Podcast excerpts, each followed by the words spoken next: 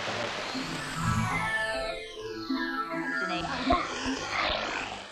HAM Helsingin taidemuseo ja Helsingin kaupunginmuseo esittävät. Mieliala, Helsinki, 1939-1945. Näyttely Tennispalatsissa ja Hakasalmen huvilassa. Kuraattori Anna Kortelainen kertoo näyttelyn teemoista. Helsingin kaupunginorkesteri sodassa. Kaikki taiteenlajit oli itse asiassa tietoisesti tai tahattomasti mukana mielialojen rakentamisessa Helsingissä ja Suomessa. Sotavuosina Helsingin kaupunginorkesterin konserttikävijöiden määrä tuplaantui vaikkapa 30-lukuun verrattuna. Tarjonta laajeni suurta yleisöä palvelevaksi ja sotilaille annettiin ilmaislippuja. No miltä se näyttää numeroina? Vuonna 1943 oli 24 000 kävijää, vuonna 1945 jo 33 730. No sitten me voitaisiin selata sotavuosien käsiohjelmia. On aika helppo kuvitella, miten musiikin ystävä on pannut vähän parempaa vaatetta päälle ja suunnannut sitten Helsingin konservatorioon tai Senaatintorin laidalle yliopiston juhlasaliin, jossa kaupunginorkesterin konsertit järjestettiin.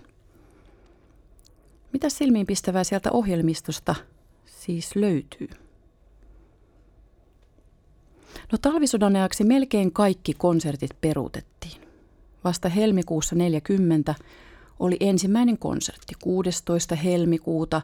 Ensi esitetään Madetojan taistelulaulu mieskuorolle ja orkesterille L. Onervan sanoihin. Talvisota on jäljellä alle kuukausi, mutta sitä ei kukaan vielä tiedä.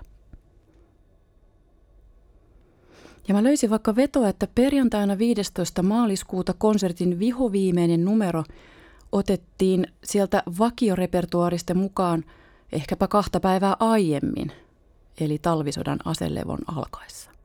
Nimittäin Sibeliuksen Valstrist. Alkaa välirauhan aika. Sen puolivälissä ohjelmistoon tulee Aimo Annos Wagneria.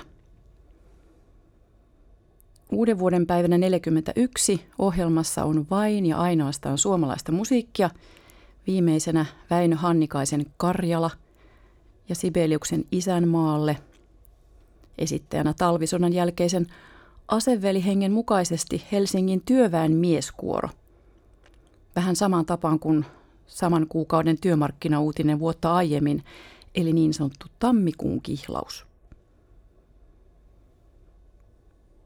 Välirauhan viimeinen konsertti järjestetään 3. kesäkuuta 1941 ja silloinkin ohjelmassa on enimmäkseen Sibeliusta.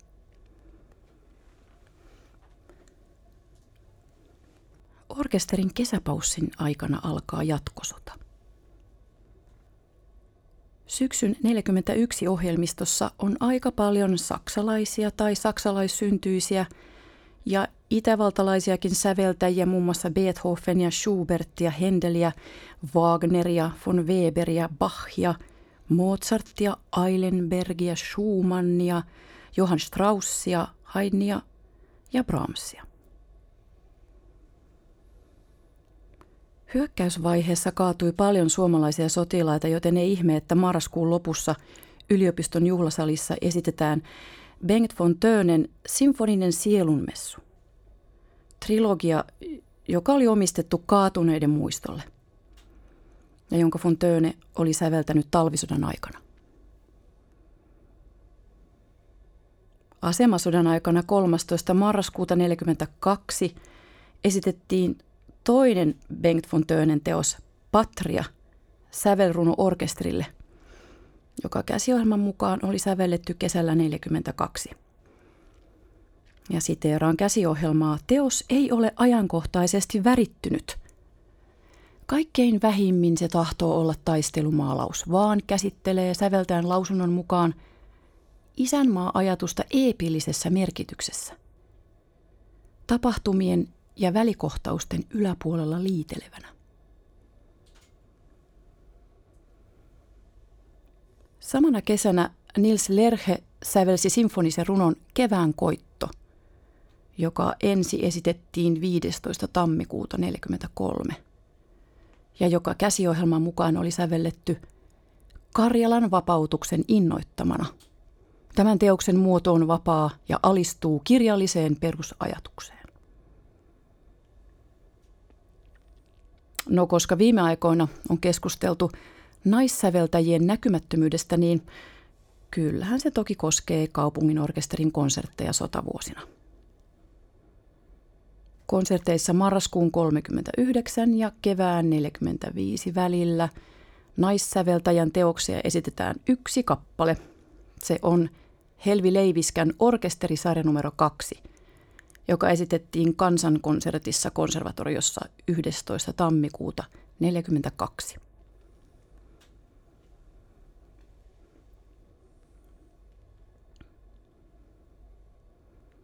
Helsingin kaupunginorkesterin intendentti Ernst Bangu oli pietarilaissyntyinen säveltäjä.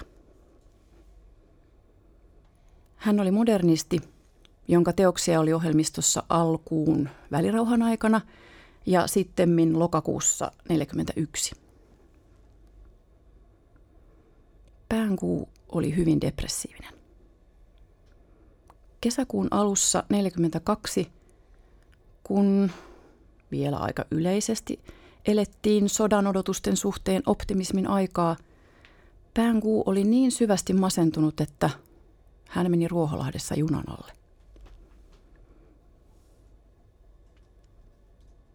Mun mielestä Päänkuun kohtalo on todella tärkeä muistutus meille siitä, että sota todella koetteli myös siviilien mielialoja ja mielenterveyttä. Ikävän usein kuulee jonkun kuittaavan, että ei sodan aikana tarvittu mitään kriisiapua ja silti selvittiin hyvin. Se ei pidä paikkaansa. Lukemattomat ihmiset olisi tarvinnut keskusteluapua sekä sodan aikana että sodan jälkeen. Meidän pitäisi tunnustaa, että depressio on edelleen kansansairaus, jota ei voi sivuttaa eikä vähätellä kovalla sydämellä. Päänkuun muistokonsertti järjestettiin yliopiston juhlasalissa 11. syyskuuta 1942. Sen viimeinen numero oli hänen sävellyksensä Le Chant de l'Espace, eli avaruuden laulu vuodelta 1931. Sitä voi kuunnella mielellä näyttelyssä Hakasalmen huvilassa. Lisäksi Päänkuun suurkaupungin kasvot vuodelta 1937 – esitettiin Kansansinfonian konsertissa 13. syyskuuta 1942. Sen osien nimet ovat Unohdettu katu, Tehtaat, Muistomerkkejä ja suihkulähteitä, Valomainoksia, Työttömien kulkue, Valvovat talot, Katulyhtyjen ja Aamuruskon kaksinpuhelu. Ja nyt kun näitä miettii, niin vähän huomaan, että näiden osien nimissä on ihan samoja teemoja kuin mielialanäyttelyssä. Stalingradin tappion jälkeen eli alkuvuoden 1943 jälkeen mielialat laskivat ihan selvästi Suomessa. Yhä laajemmalle levisi aikamoinen pessimismi ja epäilys siitä, että ei Saksa taidakaan voittaa sotaa. Kenties se oli mielialojen hoitoa ja henkistä huoltoa, kun kaupunginorkesteri järjesti 21. maaliskuuta kansankonserttina Karjala Matinian, jossa esitettiin vain Karjala-aiheista musiikkia. Sibeliukselta, Lauri Saikkolalta, Väinö Hannikaiselta, Ahti Sonniselta ja Uuno Klamilta. Vuoden 43 ja 44 konserttien kerrotaan keskeytyneen todella usein ilmahälytyksiin, joiden jälkeen konsertteja jatkettiin siitä kohtaa, mihin oltiin jääty ennen hälytystä.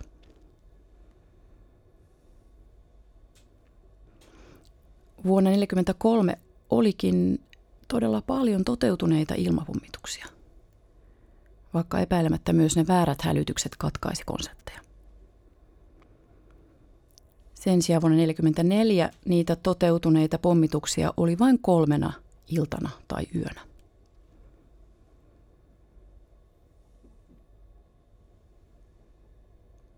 No se kaikkein dramaattisin vaihe koittaa sitten helmikuussa 1944. Pommitusillat ja yöt olivat siis 6. ja 7., 16. ja 17. sekä 26. ja 27. helmikuuta. Helmikuun kuudentana oli kansankonsertti konservatoriossa, mutta se oli jo päivällä kello 14.30. Toisena pommitusiltana ei ollut kaupungin orkesterin konserttia. Sen sijaan kolmannesta pommitusyöstä, joka alkoi kello puoli seitsemän illalla ja tuhosi yliopiston juhlasalin, kerrotaan seuraavaa. Konsertissa oli ohjelmassa silkkaa Beethovenia. Ennen väliaikaa Leonor alkusoitto numero kolme ja sinfonia numero kahdeksan F-duuri ja väliajan jälkeen viulukonsertto D-duuri – Solistina on 21-vuotias saksalainen viulisti Gerhard Taschner. Perimätiedon mukaan kesken väliaikaa tuli ilmahälytys. Aikalaisten mukaan oli tosi tyypillistä, että näiden monien väärien hälytysten turhauttama yleisö ei välttämättä lähtenytkään väestön suojaan, vaan jäi hengaamaan sinne yliopiston aulatiloihin ja odottelemaan, että se vaara ohimerkki tulee – No nyt tuo merkki tuli kuitenkin vasta vähän ennen puolta yötä. Joten Tashnerin soolonumero päätettiin sitten siirtää seuraavan päivän lauantain matineaan. No puolilta öin tuli kuitenkin uusi hälytys, jota seuranneessa pommituksessa juhlasali tuhoutui täysin. Tashner veti tästä omat johtopäätöksensä ja lähti maasta soittamatta tahtiakaan. No ongelma tässä tarinassa on se, että käsiohjelman mukaan konsertti, no ihan kiistämättä pidettiin perjantaina 25. helmikuuta kello 19 lähtien. Mutta se helmikuun viimeinen suurpommitus alkoi vasta lauantaina helmikuun 26. päivänä illalla kello seitsemän aikaan. Ja tämä on tosi tyypillistä sota- ja muistitiedolle ja perimätiedolle. Ne tapahtumat ikään kuin – sulautuu toisiinsa ja kaikkein dramaattisin versio jää elämään, eikä kukaan tule tarkistaneeksi, että pitääkö tämä oikeastaan kutinsa faktojen kanssa.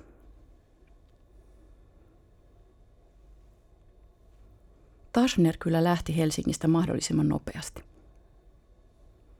Hän palasi Berliiniin, jossa hän soitti Berliinin filharmonikoissa. Taschnerista kerrotaan, että keväällä 1945, kun Berliini alkoi olla uhattuna – Albert Speer tarjosi filharmonikoille tilaisuutta päästä pois Berliinistä. Päätettiin, että esittävät vielä yhden konsertin ja sitten sen jälkeen he pääsevät evakkoon. No konsertin jälkeen muusikot kuitenkin muuttivat mielensä. He katsoivat, että koska heidän yleisönsä ei päässyt pois Berliinistä, niin kyllä hekin jäisivät kaupunkiin. Poikkeuksena oli Taschner, joka lähti perheensä kanssa – Albert Speerin autonkuljettajan kyydillä Berliinistä ja pakeni pikkupaikkakunnalle Bayeriin. Helsingin kaupunginorkesterin uusi intendentti, siis Päänkuun seuraaja, Nils Erik Ringbom muistelee helmikuun pommitusyötä, jolloin hän oli ollut hälytyksen ajan Korkeavuoren kadun väestönsuojassa – Ryntäsin täynnä pahoja aavistuksia Senaatintorin suuntaan, yläpuolellani punaisena uhkuva taivas. Varmistuttuani ohijuostessani, että orkesterin kanslia, korvaamattoman arvokkainen nuottikirjastoinen Katariinan katu ykkösessä, oli kuin ihmeen kautta vahingoittumaton, juoksin edelleen kohti yliopistoa, joka tarjosi eteeni masentavan näyn. Palokunta oli tosin jo suurelta osin päässyt tulen herraksi – mutta sirpale ja palopommit olivat yhdessä tuhonneet itse rakennuksen melko täydellisesti. Keskellä senaatintoria seisoi paljas konserttiflyygeli hitaasti putoilevien suurten lumihiutaleiden alla. Iloiseksi yllätykseksi orkesterin velvollisuuden tuntoinen vanhempi vahtimestari Vilho Terä kertoi minulle, että hän oli palomiesten avulla onnistunut pakkaamaan ja siirtämään jo kikisen orkesterin omistaman soittimen ulos torille. Myöhemmässä tarkastuksessa havaittiin, että ainoa puuttuva instrumentti oli yksi kontrabasson jousi. Tämän jälkeen kaikki konsertit siirtyivät konservatorioon, koska juhlasali oli savuavina raunioina. Ja nuotiston arvokkain osa evokoitiin väestön suojiin ja niinkin kauas kuin Nikkilän sairaalan kellariin. Ensimmäisessä tuhon jälkeisessä konsertissa 19. maaliskuuta 1944 esitettiin jälleen Sibeliuksen Valstrist.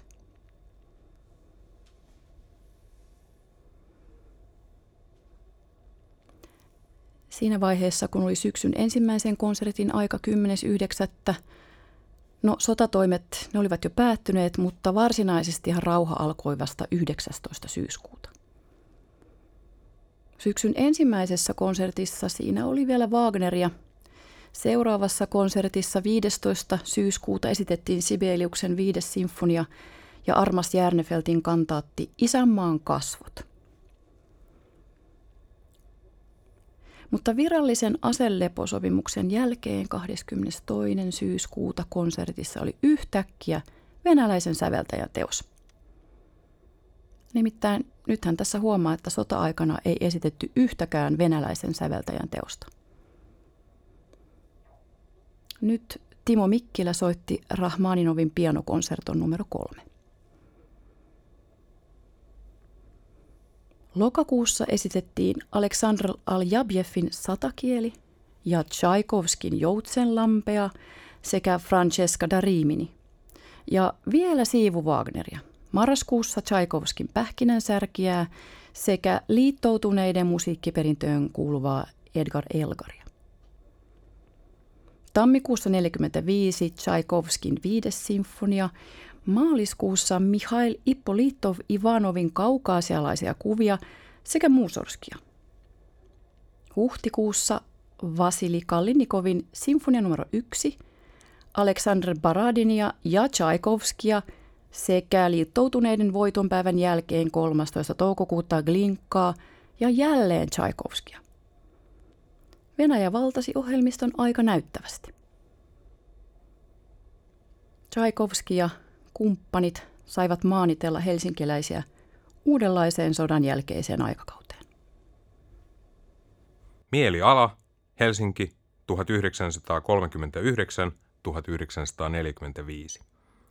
Näyttely Tennispalatsissa ensimmäinen kolmatta 2020 saakka ja Hakasalmen huvilassa 30. elokuuta 2020 saakka.